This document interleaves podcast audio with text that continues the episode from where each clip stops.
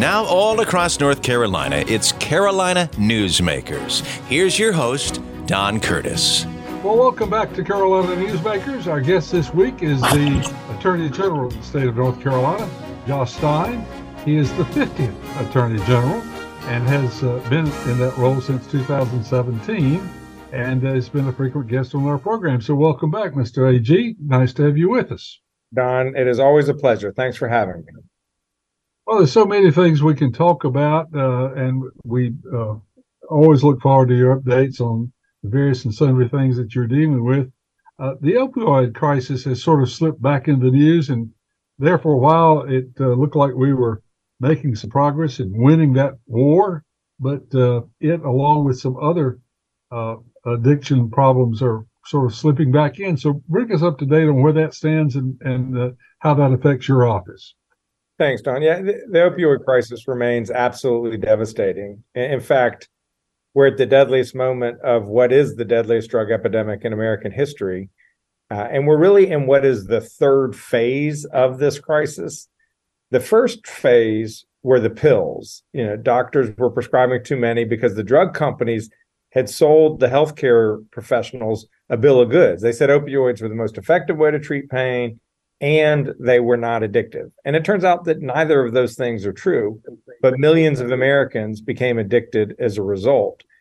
The second phase was the heroin crisis. When heroin started being pouring into the country, it, it was at a cheaper price than buying the pills on the street. And so a lot of people started using heroin, and heroin became the leading cause of death. Now it's a synthetic opioid called fentanyl. Fentanyl is actually a legitimate pharmaceutical uh, for cancer patients. But when we talk about fentanyl on the streets, it's not the prescription fentanyl. It's fentanyl that is manufactured in Mexico using chemicals from China and then brought into the country. And so we have to do a better job stopping it at the border. And in fact, uh, honestly, last year they stopped more at the border by an order of magnitude than they ever had before. The problem is, is it just keeps coming and coming in waves. We also have to spend effort breaking up the drug trafficking rings that are in our state, in North Carolina. And, and to that end, I have put in a, a request to the General Assembly for a fentanyl control unit, a specialized group of prosecutors here at the Department of Justice to support local district attorneys across the across the state go after these very complicated and time consuming cases. So I'm hopeful that the legislature will give us those prosecutors so we can do that work. All of that has to do with what we call the supply of these drugs.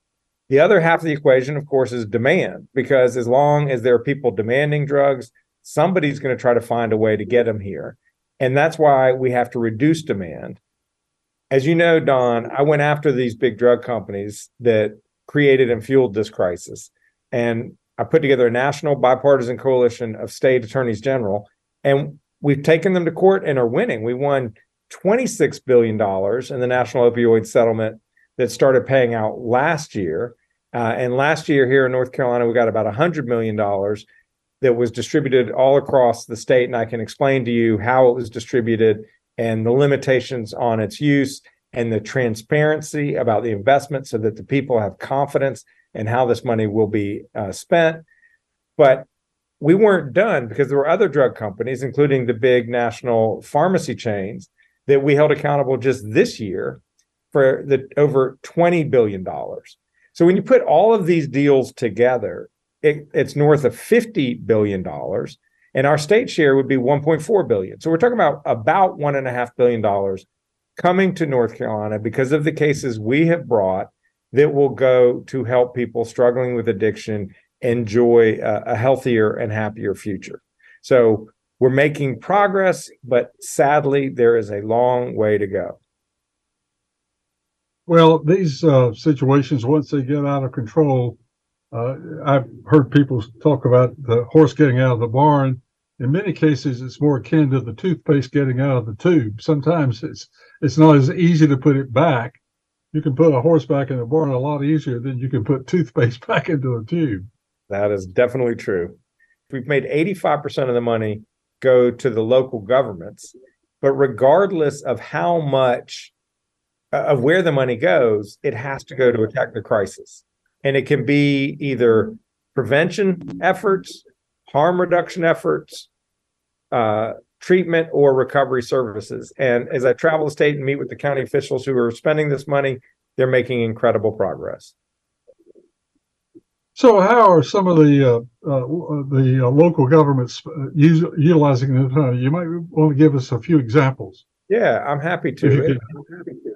They they're doing it in a lot of different ways. Some are hiring what we call um, uh, post overdose response teams. These are like EMTs who go to visit somebody after they've had an overdose to connect them to treatment services so they can get healthy again. Some communities are buying Narcan, which is this miracle drug that o- counteracts an overdose to keep somebody alive. Others are paying for treatment services or crisis facilities where they can take somebody who is in the middle of uh, withdrawal. Um, some are investing in programs to educate young people in school. Others are trying to buttress efforts within the criminal justice system to help people deal with their addiction so they can get out of the criminal justice system and get into the healthcare system where they can become healthy and well. Um, so, different strategies, different needs in different communities. And we wanted to make sure that local governments had the flexibility to choose within a menu of options those that made the most sense for their conditions. So, uh, tell us a little bit more about uh, the cure period. How long does it take a person on average who's addicted to fentanyl, how long does it take under treatment to uh, restore them to the point where they no longer have that addiction? Well, there's no single pathway to getting healthy. Um, the withdrawal period uh, can take six, seven days, and that's really intense because your body at that point is screaming to get the the chemical in your system and to go through that process, as I understand it, is very agonizing. But when you get past that first week, you then have to go into a treatment program, and you can either go inpatient or you can do outpatient. Inpatient is where you go to a facility. Um, some are as short as 30 days. Those do not have near the success rates as treatment programs that are in person for six months or longer. There are some programs, Don, that are actually one to two years long. Uh, but then, but some people can do well in outpatient if they get the medication, this medication assisted therapy. This is actually one form of addiction for which medication can make a big difference. Substance use disorder, opioid use disorder, is a chronic disease like diabetes, like uh, uh, heart disease, where you may get on a medication for the rest of your life, but that medication helps you to remain healthy so you can be a happy, uh, productive citizen. So you could have um, outpatient with MAT where you're having counseling to deal with whatever underlying issues emotionally that may have led you to using drugs in the first place uh, and be very successful. So it, there is no single path forward. And, you know, the path is not always linear and smooth. Some people can not use drugs for two years relapse, and then stop using again for five years. You know, we have to understand that everybody has their own journey, and we've just got to do all we can to support them so that they can they can be happy. You know, to to be drug dependent is, as I understand it, is just a miserable way of living because when you wake up, you're not asking yourself, what am I going to do today to make myself happy and whole? You ask yourself, where am I going to go get this drug? And that's what leads people to engage in criminal behavior when otherwise they never would. So uh, we know that uh, the initial the first phase, of course, came about because uh, uh, it was thought that this was a good medicine to prescribe, and so a lot of people got on it through yep. very legitimate prescriptions. How are people getting on the habit now? Are there people out there actually pushing people to get on fentanyl? there there are a couple different ways for people to become addicted to opioids at this point. Pills still remain a problem. Uh, we passed a law a few years ago at my request. The General Assembly did unanimously called the Stop Act to reduce overprescribing. The amount of pills that have been prescribed historically in the United States are orders of magnitude more than any other country per capita in, the world. And we don't have more pain here. It was just, like I said, the medical community was sold a bill of goods.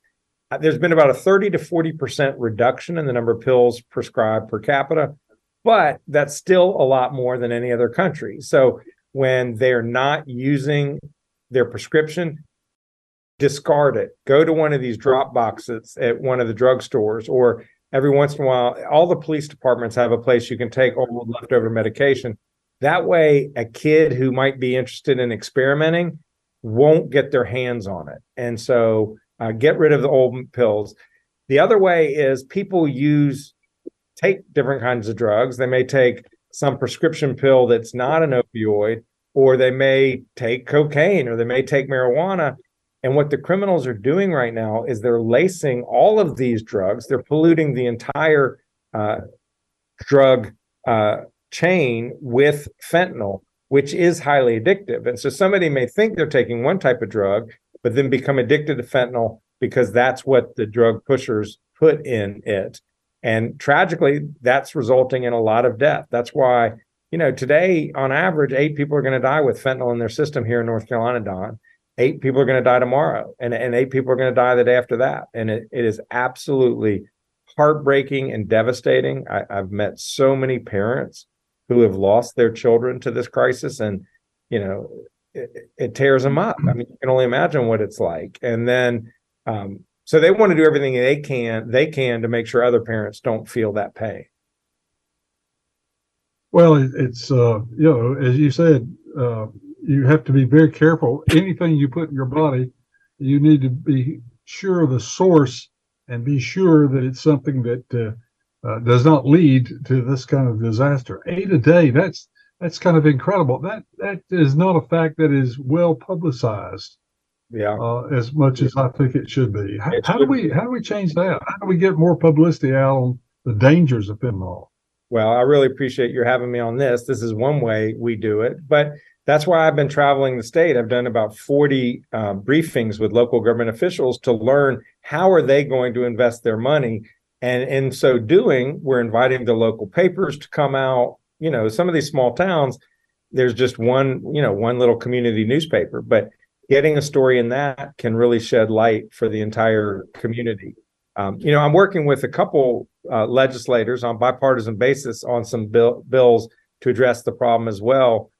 You know, there's no base, no legitimate reason to have one of these pill presses, and that's how the drug dealers are transforming fentanyl so that it looks like a legitimate pharmaceutical. And so there's a, a, Stop Counterfeit Pill Act that Tom McInnis, Senator McInnis, has introduced. And Representative Blackwell has a novel opioid control act, which is going to limit how much, uh, add additional drugs to our Controlled Substances Act. Our guest is Attorney General Josh Stein, and we'll be back with more right after these messages.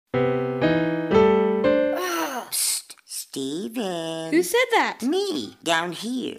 what are you, a yellow booger? I'm a banana slug, Steven. Well, uh, what are you doing in my room? I'm your sense of adventure. Don't you remember me? Don't you know that we miss you? Miss me? Who misses me? You know, all your friends in the forest. The trees, the pond, that little fort that you made out of branches. We all miss you. Mom took me to the forest last year. I'm a slug, Steven. It took me a long time to get here. Oh, I guess that makes sense. This forest is not that far away. Have an adventure today. I'm sure your mom would take you. You're right. I should get out. I want to have fun. Play in puddles, catch frogs, and climb trees. Hey, Mom! Yeah, hon?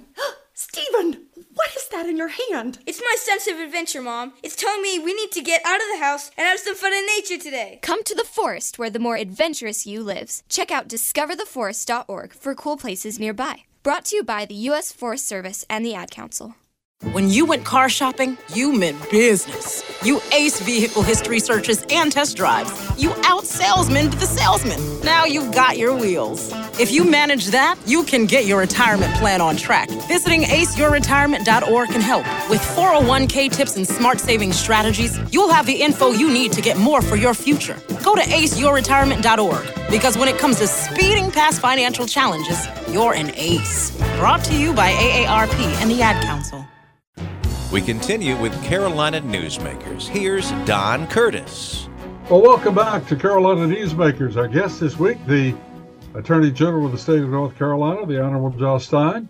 We talked in the first segment about the uh, fentanyl and opioid problem that we are having in the state. And if you missed that segment, I would urge you to go back and listen to it again. And you can do that by going online to carolinanewsmakers.com. A great segment, a lot of very useful information and background. Uh, let's turn to some other things that are on people's minds. Uh, I think uh, one of the things that I always like to ask the Attorney General about because he's been working on this for some time and made a lot of progress. And that's robocalls, which we're none still, of us really like. we're at it. We're still at it, Don, and we're going to be at it. And we're making progress, as you noted, but there's always more work to be done because honestly, criminals are greedy and they don't always comply with the law. They're not all on shore, so it's tough to get them. But we are deploying strategies to reduce the number of these unwanted calls. Uh, we sued what's called a gateway provider. This is an American telephone company that serves as the funnel through which all of these international criminal calls are made and then they get them onto the American system and they end up on your and my cell phone, you know, AT&T, Verizon, T-Mobile, whoever your carrier is. So we've taken one of these cases to one of these companies to court because basically they make money on every call and they just look the other way, turn a blind eye uh, because they don't want to know that the calls are bad. But we allege that they did know they were bad and they made it, they, they allowed them on the network regardless. So, in addition to that, I put together a, a robocall litigation task force, every AG in the country, to investigate all of these gateway providers. And we have 20 active investigations against companies similar to the one Articul8 that I took to court. Um, we also, uh, as you remember from previous conversations, I put together a national coalition of AGs to negotiate with the phone companies to urge the phone companies to do a better job protecting us because really we're in a bit of a technological war where the criminals do one thing and the phone companies have to do another and there's always more that they can do to shield us and one change i expect many people have experienced i certainly have is that i get more notices that say spam alert or robocall alert yep. comes yep. in. And that was something we negotiated with the phone companies for them to do because it's still annoying to get the call, but it at least alerts us to not pick it up. And that is that represents some progress. But but we're going to keep at it, Don. Don't you worry. Well, it's just a, a real nuisance, and of course, uh, it's a waste of time. And, and, and, of course, the thing that's so sad about this is in many cases, uh, the people that are getting called actually listen to the calls. And uh, most of the people who are doing robocalls are not necessarily your more ethical businesses. Not at all. You know, you know, you ever gotten a call about an extended auto warranty? Uh, yes. A couple, right? Well, we took one of those, yes. one of the companies that bombarded the state with tens of millions, if not hundreds of millions of phone calls uh, we took him to te- court in Texas and we shut him down. He, he's out of business, has a $250 million judgment against him uh, that is suspended as long as he stays out of the business. So uh, we take this very seriously and I will aggressively enforce the law. Now, I've got a note here, and I don't know much about this, so I'm going to just throw the term out and see what you have to say. The JetBlue lawsuit. Yeah, so JetBlue is trying to purchase Spirit Airlines. Spirit, as you know, both of these are kind of discount air carriers. You got the big ones that everybody knows, you know, Delta, American, um, United, uh, and, and, Southwest. But then we have these discount carriers, and where the discount carriers operate, it has a real um, force on lowering prices of the big carriers. If the big carriers are running a route and there's not a discount carrier competitor, the prices are much higher. The second a discount carrier comes into that market, the prices go down. And that's obviously good for all of us, right? We want to pay lower tickets. That's the beauty of competition. Well, the problem with JetBlue buying Spirit is that it will reduce competition. It will take some some of these discount carriers out of certain markets and make it so that prices would go up. That's why I joined the federal government and some other states to sue against the proposed merger of JetBlue and Spirit. So uh, when will that be settled, or when that will when will that come to court? Uh, it's in court now, uh, and if you can tell me how long it's going to take to resolve, I, will give you a prize.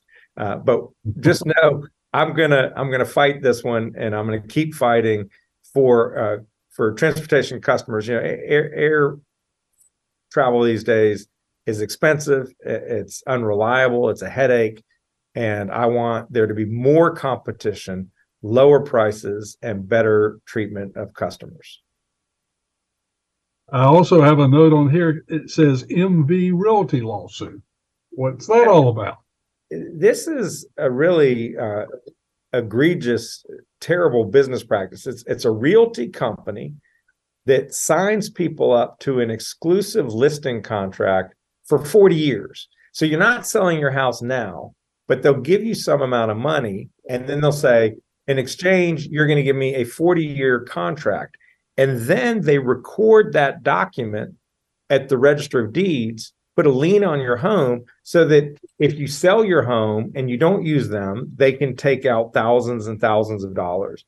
This is an issue that North Carolina Realtors, Realtors Association hates because it makes realtors look bad. It's an issue that the Real Estate Commission hates because they don't like consumers being harmed.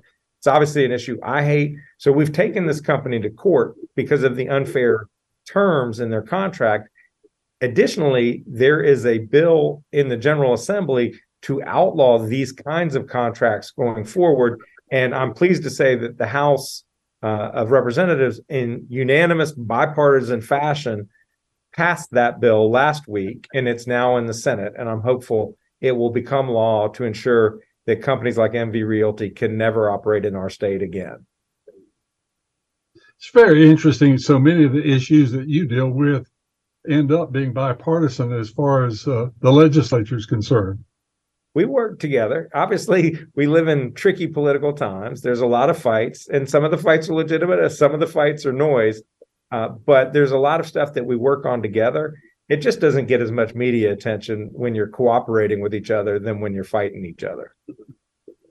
Well, that's a shame because we ought to reward that because that's uh, that's how government works best when they can come to uh, you know debate's fine and discussion. Um, of course, there's a lot of First Amendment issues that also get involved with. Uh, uh, it, it's interesting when you start looking at freedom of speech and I'm reminded of what my, one of my uh, old school teachers said one time. Said, "Your your freedom ends where my nose begins." It's I agree with that. I agree with that. We all have free speech, but you can't hurt other people with it.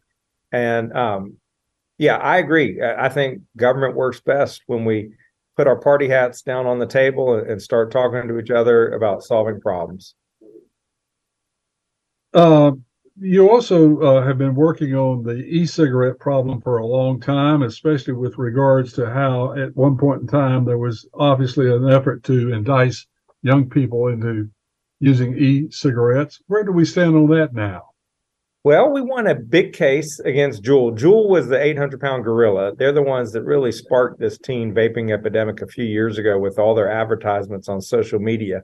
And thousands of North Carolina teens and uh, millions of Americans got addicted to these e-cigarettes, the, the nicotine, and it's devastating in its impact. Uh, I've met with so many kids whose lives were turned completely upside down, failing grades, quitting sports, even requiring medical treatment. And so we made North Carolina the first state in the country to take Juul, this e-cigarette company, to court and I'm proud to say we were the first state in the country to hold them accountable. And we set a, a standard that the rest of the nation is now following. We changed their marketing and sales practices to protect young people. And we won $40 million so that young people can have help conquering their addiction to nicotine. Uh, and just this week, uh, actually just yesterday or the day before, the a group of other states announced their settlement with Juul that was modeled on what North Carolina did. So I'm really proud of the work my team has done protecting young people. So, so you feel like this problem is uh, at least being attended to, and uh, and we're in better shape than we were, say, two years ago.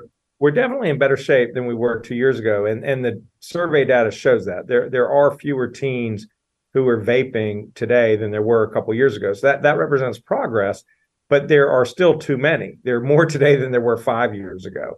So there are other companies now that are filling the void of Juul now that we've kind of gotten Juul uh, where it should be. And uh, we're investigating a number of other of these e-cigarette companies a- as we speak today.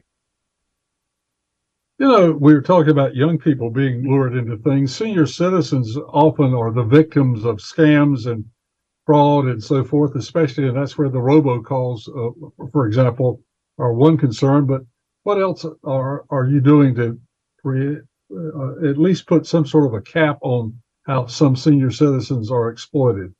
Yeah, I, I mean, I get a call once, twice a week from people who have a loved one, a neighbor, a colleague who are in the middle of being scammed, and some of the dollar amounts uh, just make break break your heart. I mean, hundreds of thousands of dollars. People have lost hundreds of thousands of dollars, and the robocall is a common way in which the scams are initiated.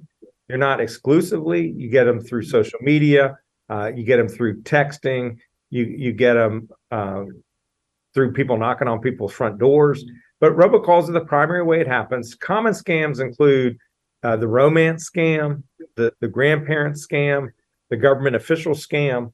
Uh, the romance scam is somebody will find someone's profile, often on social media, and strike up a conversation, and then move it to email or telephone and sweet talk them, and essentially over the period of weeks or months, develop a real emotional relationship. But it's based on fraud. The person is not who they say they are, and as a result, uh, they then strike after they feel like they've got the person on the hook they pull the hook and they say, send me $4,000 because I'm about to be uh, kicked out of school or, or whatever. And we, it, so that is a problem. The grandchild scam is when a kid will call up the grandma and say, Hey, grandma, it's Billy. I'm in trouble. Don't tell mom and dad I'm in trouble. I need money. Help me right now. And they learn that the kid's name is Billy because if they follow grandma's social media site.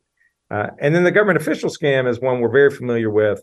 Uh, in fact, I just heard uh, from uh, a dentist who actually went to the bank because they got a call from the county sheriff's department, and the phone number said the county sheriff's department said they needed to come up with eight thousand dollars right then, or they were going to send deputies out to arrest him. And then by the time he got to the bank, he's like, "Wait a minute, this makes no sense."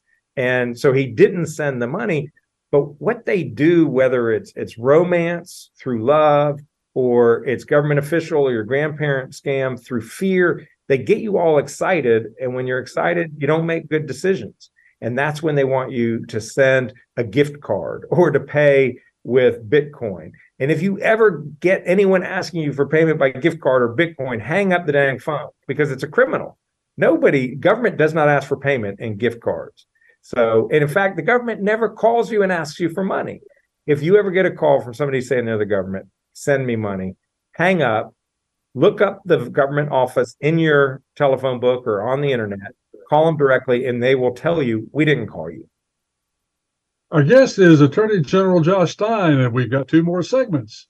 We'll talk about interesting things that affect us all here in the state of North Carolina. And we'll do that right after we return after these messages. 145 over 92. 180 over 111. 182 over 100. And I had a heart attack and a cardiac arrest, and then a stroke. Your blood pressure numbers could change your life. A lot of people don't understand, including myself, I didn't, now I do, uh, the impact of having a stroke. My memory is shot. When I woke up, I couldn't speak. Lowering your high blood pressure could save you from a heart attack or stroke. If you've stopped your treatment plan, restart it or talk to your doctor about creating one that works better for you. Start taking the right steps at manageyourbp.org. It's a new life, but I'm going to make it better. I'm coming back. Ask your doctor, check your blood pressure. Brought to you by the American Heart Association, American Medical Association, and the Ad Council.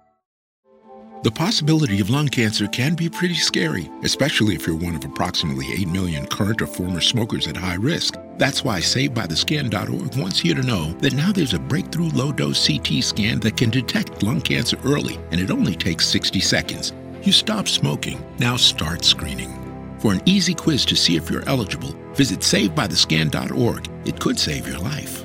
SaveByTheScan.org is brought to you by the American Lung Association's Lung Force Initiative and the Ad Council. Now, once again, with today's Carolina Newsmakers, here's Don Curtis. And welcome back to Carolina Newsmakers. Our guest this week is the Attorney General of the state of North Carolina, the Honorable Josh Stein. And uh, we have talked uh, very on several very interesting topics so far. Again, if you missed it, we urge you to go back and listen to it, especially that first segment on the uh, fentanyl and opioid crisis. That was very interesting. And you could do that by going to carolinanewsmakers.com. Well, you know, you hardly turn on the TV or listen to radio these days without hearing about a shooting. And of course, gun control and gun violence has been an issue that we've been, as a country, dealing with now for years. And, uh, you know, there's, there's a couple of arguments that can be made. One is that guns don't kill people, people do.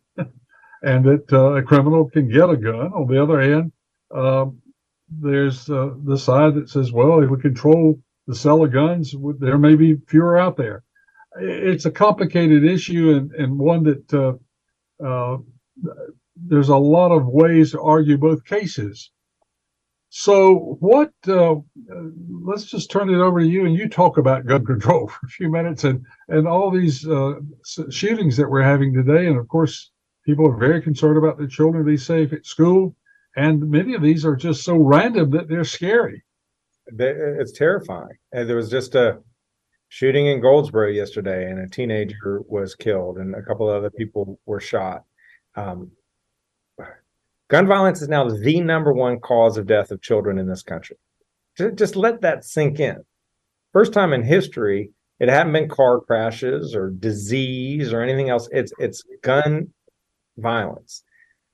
In North Carolina, 121 children died due to firearms. So we've got a situation that needs addressing. Um, most gun owners, I, I, fully support people's Second Amendment rights. Most gun owners are very responsible, but too many don't lock up their guns. They just leave them in their glove compartment and they get stolen and then they get into the wrong hands. Uh, too many people buy guns who shouldn't be buying guns. If you have a, a violent person, have a violent criminal record, uh, if you're a domestic abuser, you shouldn't be buying a gun. But we don't have rules to protect against those things. One way I think about this, Don, is a gun is very much like a car. It's a piece of metal that's a tool. And after World War II, the number of people who were dying on our roads, our streets and roads, was astronomical. Uh, our roads were a place of carnage. We didn't just accept that. We didn't just say, okay, you know what? We all need cars. Therefore, we're just going to allow all these people to die. We made speed limits. We put in seatbelt rules. Then we put in airbag rules.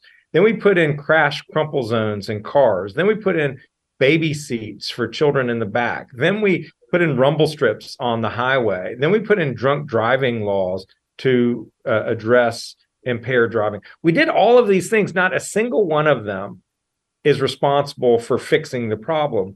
But when you put all of them together, we've actually reduced the deaths per road mile traveled by 96%.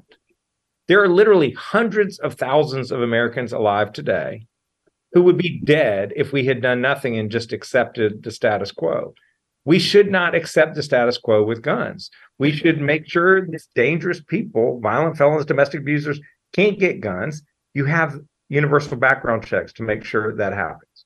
You need to make sure that people who have mental illness challenges, that when a parent or a neighbor or friend sees that person as a risk to themselves or to their other to other people, that they can go and get that gun temporarily removed. That's a red flag law. We need to make sure that kids, 18, 19 year old, are not buying guns. You cannot buy a beer, you cannot buy a cigarette, but you can buy an AR 15. It doesn't make sense. So there are things we can do that are common sense that do not impinge on anyone's Second Amendment constitutional right, but would make us all safer. And that's what I think we need to be doing. We certainly don't need to be taking steps backwards, which the General Assembly just did, overriding the governor's veto, getting rid of the pistol permitting pro- practice here in North Carolina, which was a background check that sheriffs were able to do to keep guns out of violent people's hands. So uh, you're uh, suggesting that a lot of little things would be better than nothing at all, and that's kind of what we're doing right now. Well, we're not doing little things. Yeah, nothing at all is what we're doing now. And yeah, I'm not, I'm not looking to go take people's guns. Uh, what I want to do is make sure that guns are used responsibly and kept safely and securely. Uh, you look at the number of people who die by suicide because they can go get their parents' guns, and, and it breaks your heart. It just breaks your heart. Well, it's it's a it's a very interesting situation and one that uh, uh, we're not the only state that's dealing with this. Uh, how are other states dealing with guns that uh, we might model after? Well, uh, other states have passed the red flag law. Indiana did it a few years ago, and they had a significant reduction in suicide deaths uh, because people who were not mentally well couldn't get the gun or had it temporarily removed. Um, you know, th- there are fewer gun deaths uh, in states that have laws with common sense protections than there are in states with no laws. Uh, I mean, you just look around the country and see where uh, gun deaths are disproportionate. It's in the states that have no no protections whatsoever. Well, it's an interesting thing, and of, of course, is uh, uh, there are very uh, persuasive arguments for a number of different positions and they're not necessarily wrong as you've suggested, but uh, guns in the wrong hands are the problem, and uh, that's what we've got to deal with. You, you hit the nail on the head. We do not want guns in the wrong people's hands, and there are things that we can do to reduce the likelihood that the wrong people have a gun. Yeah. Uh, I also have on my notes here uh, that Jason gave me, our producer, Criminal Justice Fellows Program. Tell me about that. That that's a really exciting program that again you talked about working in a bipartisan basis. This is an idea that my office had, but the legislature said let's do it. It, it was not Democrat Republican, it was what's going to make sense. We need more public spirited, good people going into law enforcement. You know, law enforcement's a tough, tough job, incredibly honorable, and we need good people to become cops. So this CJ Fellows is modeled after the Teaching Fellows program, which identifies good folks, good young people in high school, and says to them, if you go get educated, we'll lend you the money for that education. And then if you serve in law enforcement for four years, we will forgive that loan. You will get your education 100% for free. You'll have a good job and you will be serving the community and the state. And the reason why I'm excited you asked me about this is there are a lot of high school seniors right now wondering what the heck am I going to do next year? And on April 30th is the deadline for applications. And so if any parents or grandparents out there are listening to this, call up your your child or your grandchild and say, "Hey, here's a way you can make a difference in your community and you can get your education paid for for free." Uh, the website is ncdoj.gov slash cjfellows, ncdoj.gov slash CJ Fellows. We will uh, give that uh, address again a little later on. This will give people a chance to get a people uh, pencil and paper and, and write that down. But that sounds like a very interesting program. Uh, we're talking about the legislature. What uh, bills are pending the legislature that affect your office, and uh, give us a backdrop on, on what which ones might uh, be enacted. I, I, highlighted three bills when we opened up our conversation talking about fentanyl that I think are really important. One is the fentanyl control unit to give us prosecutors so we can break up these drug trafficking rings in North Carolina. One's the novel opioid control act so that we can ensure that all of these deadly chemicals, deadly drugs that are on the streets in our state are actually covered by state law. And then the third is the Stop Counterfeit Pill Act, which goes to try to make sure that we don't have these pill presses that can uh, convert fentanyl to make it look like some legitimate uh, pharmaceutical. Uh, we're also going to work with the legislature on this issue of CJ Fellows and other ideas to recruit and retain law enforcement because that that's just a really important issue facing our state. We uh, have had a lot of talk about inflation.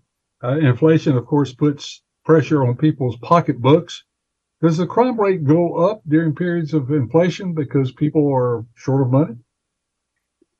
You know, I haven't done an analysis that is sensitive to crime rate and inflation rate. I mean, there's no question. Well, we saw it with COVID, right? When people's lives were dislocated, turned upside down, the crime rate spiked. That's why we've seen an increase in, in homicides. So it, it makes sense when economics are bad and people are struggling, they can't afford whatever it is that they need to live. They'll do what it takes. Uh, and sometimes that includes breaking the law. And when that happens, we've got to hold folks accountable. What are our new uh, aspects that retailers are trying that uh, to cut down on uh, shrinkage or or uh, shoplifting, which the honest person pays for in the end? Well, I just had a, a really important meeting with the Truckers Association about skimming. That's where you go to the pump and you put your credit card in. They the criminals are actually inserting technology so that when you put it in, they will read your card information off of the stripe off the back of the card. And they do two things with it. When it's you and me, they will take the credit card uh, and then sell it on the dark web, and people will make purchases uh, until somehow our credit card company or you figure out that fraud is being conducted on the credit card. But the way they stick it to gas stations is they will have what are called bladder trucks, which are big trucks, but inside they have all kinds of uh, vast amounts of uh, storage capacity. So the criminals will come and essentially empty out the gas tank of a of a petrol station, put it in this big bladder truck, and then pay with a card that was just skimmed. And then, depending on what the contract is between the gas station and the bank, either way, one of them is going to eat a huge loss. And when they have that loss, at the end of the day, we know who pays for it. It's going to be you and me and everybody else. And so we were brainstorming about things that we can do to address this problem uh, of skimming. You know, some of these these these uh, schemes are so ingenious you wonder if these people were in legitimate businesses, how rich they could really become, because they are, are. I mean, you have to be brilliant to come up with some of these schemes. Well, not only that, but they are able to engage in a technological war. I mean, we now have these chip cards, right? The chip cards are more secure than the old kind of credit cards that have just the magnetic strip on the back.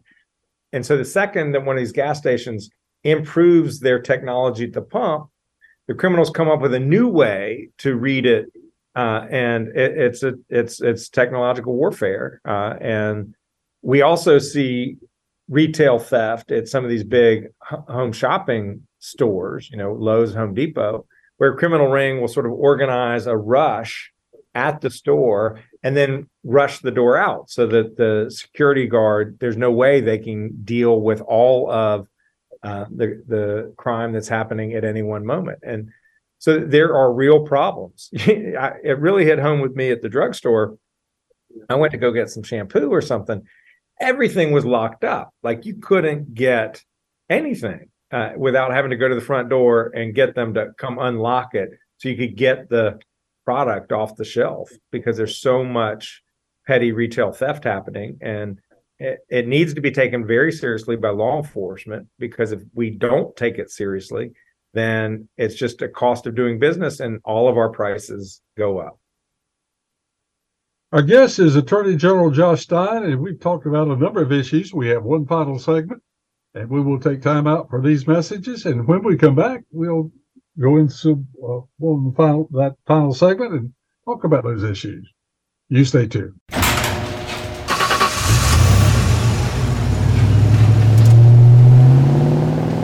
I spend a lot of time in the garage, but even more time in the rain sleet, and mud. In 95, I helped tow your moving trailer.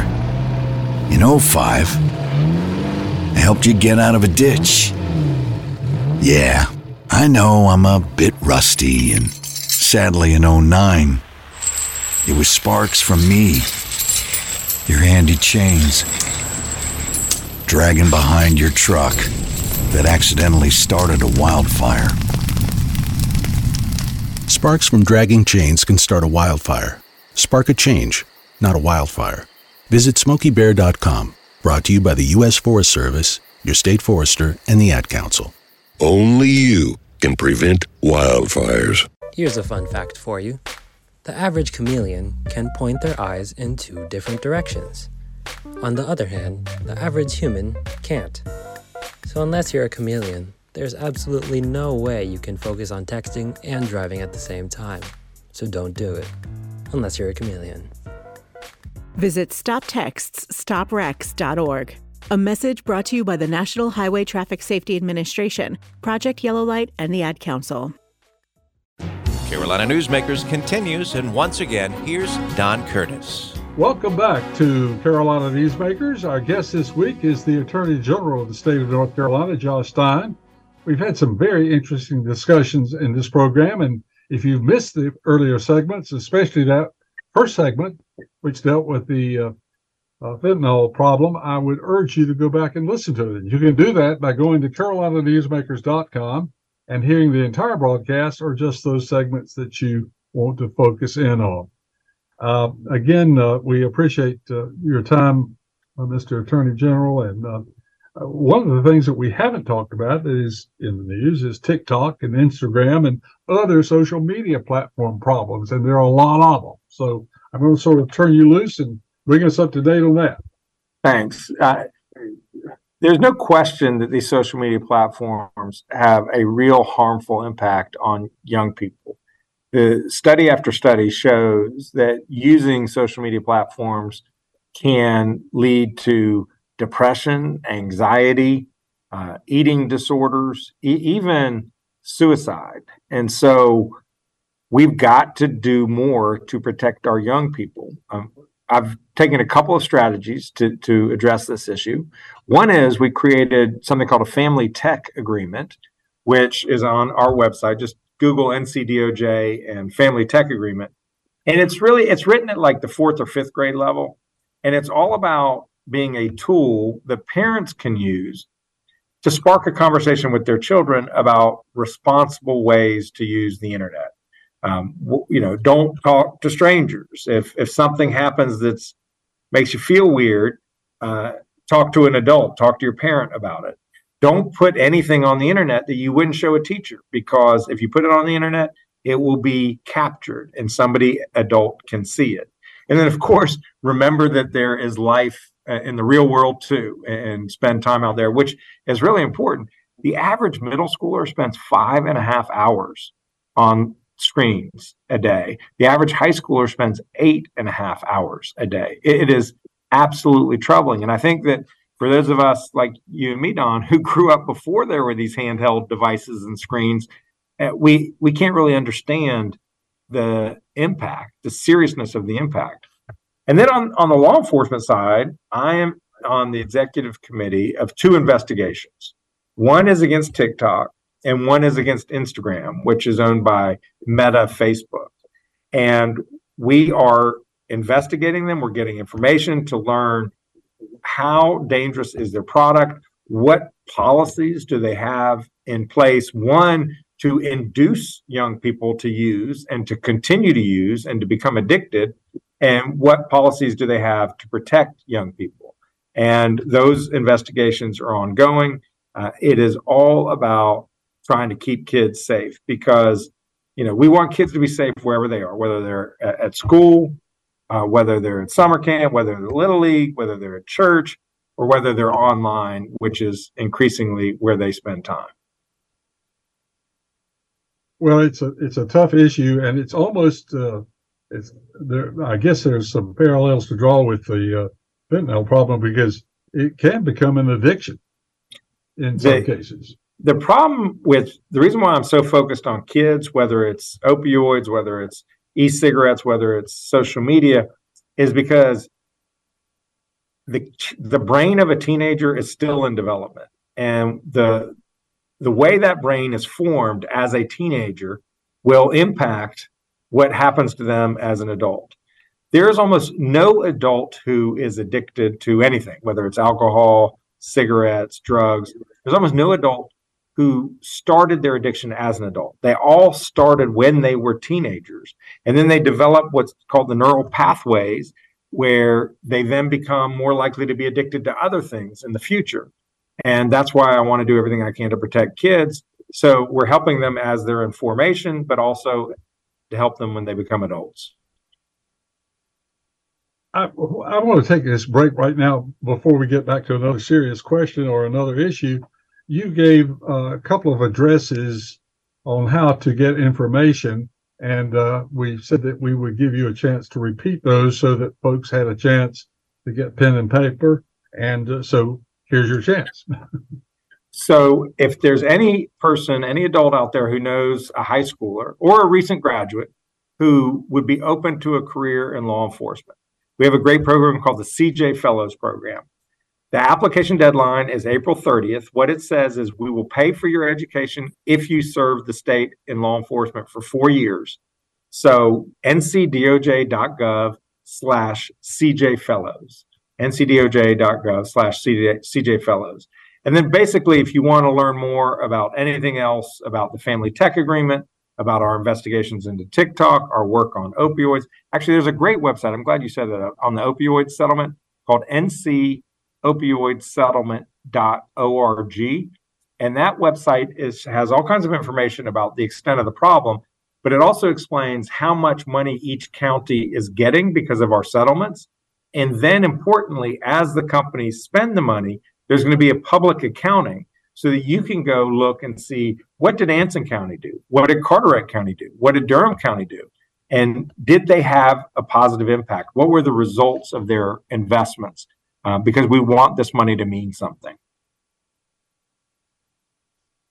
Thank you very much for that and great information. And we urge people to, uh, this is one of those good things that the internet brings us more information and more access to information that we can really use. And so we urge you to take advantage of those websites. Uh, okay, so now uh, in recent uh, days, uh, there's been an announcement that you may be seeking higher office. Is that a rumor? it is not a rumor. I have officially launched a campaign for governor. Uh, I've been attorney general for six, six and a half years now. And when Governor Cooper's second term is over in 2024, he's term limited. He cannot run again. And so I will be running for governor. As attorney general, I have taken on big fight after big fight on behalf of the people of North Carolina and delivered for the people, whether it's taking on the big drug companies and the opioid crisis or it's eliminating the backlog of untested sexual assault kits in the state, or it's uh, protecting kids from vaping and, and other social media addiction, or whether it's going after polluters who poison drinking water, or it's defending people's fundamental freedoms like their right to reproductive choice and the right to vote. These are all things that I have done as Attorney General. These are fights that I've taken on. And that's the passion I want to bring to the governor's office. I want to be able to serve the people and make sure that this economy truly works for everybody, that it and it works statewide, including small town North Carolina, and not just the big cities. I want to make sure that our schools are strong and kids can get a good education. I want to make sure our healthcare system works and is affordable and accessible to everybody, no matter where they live, including rural North Carolina or how much money they earn. And of course, we got to make sure people are safe, whether they're safe at home, in their neighborhood, at school, in their community. So, uh, is, is when did you get interested in public service? The, because that's a career, and uh, it's a it's a challenging career. Uh, what uh, sparked your interest to get involved in public service? I, I would say my family and, and my faith, and it's been something. It's who I am. Uh, my parents raised my brother, sister, and me to try to make a difference, and, and my faith teaches me that we are called to make a difference. That's part of what we must do here in, in our time on earth. And so, uh, for me, and honestly, Don, it was never a question. It's just uh, been the way you've been led, and your entire everything you've done has led up to this point. Uh, and uh, so now, one other question is: What have you learned as Attorney General that you think will be beneficial should you be elected governor? I've learned that you have to be able to work across the aisle to get anything done. And that's particularly true in a politically divided state that like North Carolina. I mean, we're we're as purple as they come. We're, we're a 50-50 state. And the Republicans are in power at the legislature, and I, I, don't anticipate that they'll lose control of the legislature after the next election. Uh, they may not have the supermajority they have now, but they will definitely be in control. Uh, there'll be other Republicans who are in other council state seat races. Uh, and you have to be able to work together. You have to be able to look. There'll be issues we fight about and we differ, but there are going to be a lot of other other issues where we can work together. And it's how I have served as Attorney General on the opioid fight. My fellow lead state uh, was Tennessee, and and the Republican Attorney General there, Herbert Slatery, and you have to work together on bipartisan basis if you want to get anything done uh, as Attorney General. And I know that if you want to get things done for the people of North Carolina as governor, you have to work together on a bipartisan basis as well. Generally speaking, North Carolina is in better shape than most government, uh, most states, with regard to our debt, with our uh, um, uh, with all aspects of our budget. Uh, what will be the key platform issue that you will bring forth with regard to the economy? The, the main thing we have to do is ensure that the conditions for businesses and individuals to thrive economically exist and that they exist not only in Charlotte, Greensboro, and Raleigh, but they exist in Salisbury and Boone and Jacksonville, in Elizabeth City, all across the state. And what do rural communities need to thrive? They need to have broadband. So we have to have universal access to broadband, and it has to be affordable. We have to have good infrastructure like roads and railroads. We have to have ports and airports. Uh, we got to make sure every community has a hospital. No community can thrive. No business will locate in a town where there's not a hospital. Their, their managers won't accept that, and their employers employees won't want to work there. So they have to have access to health care. You have to have good schools.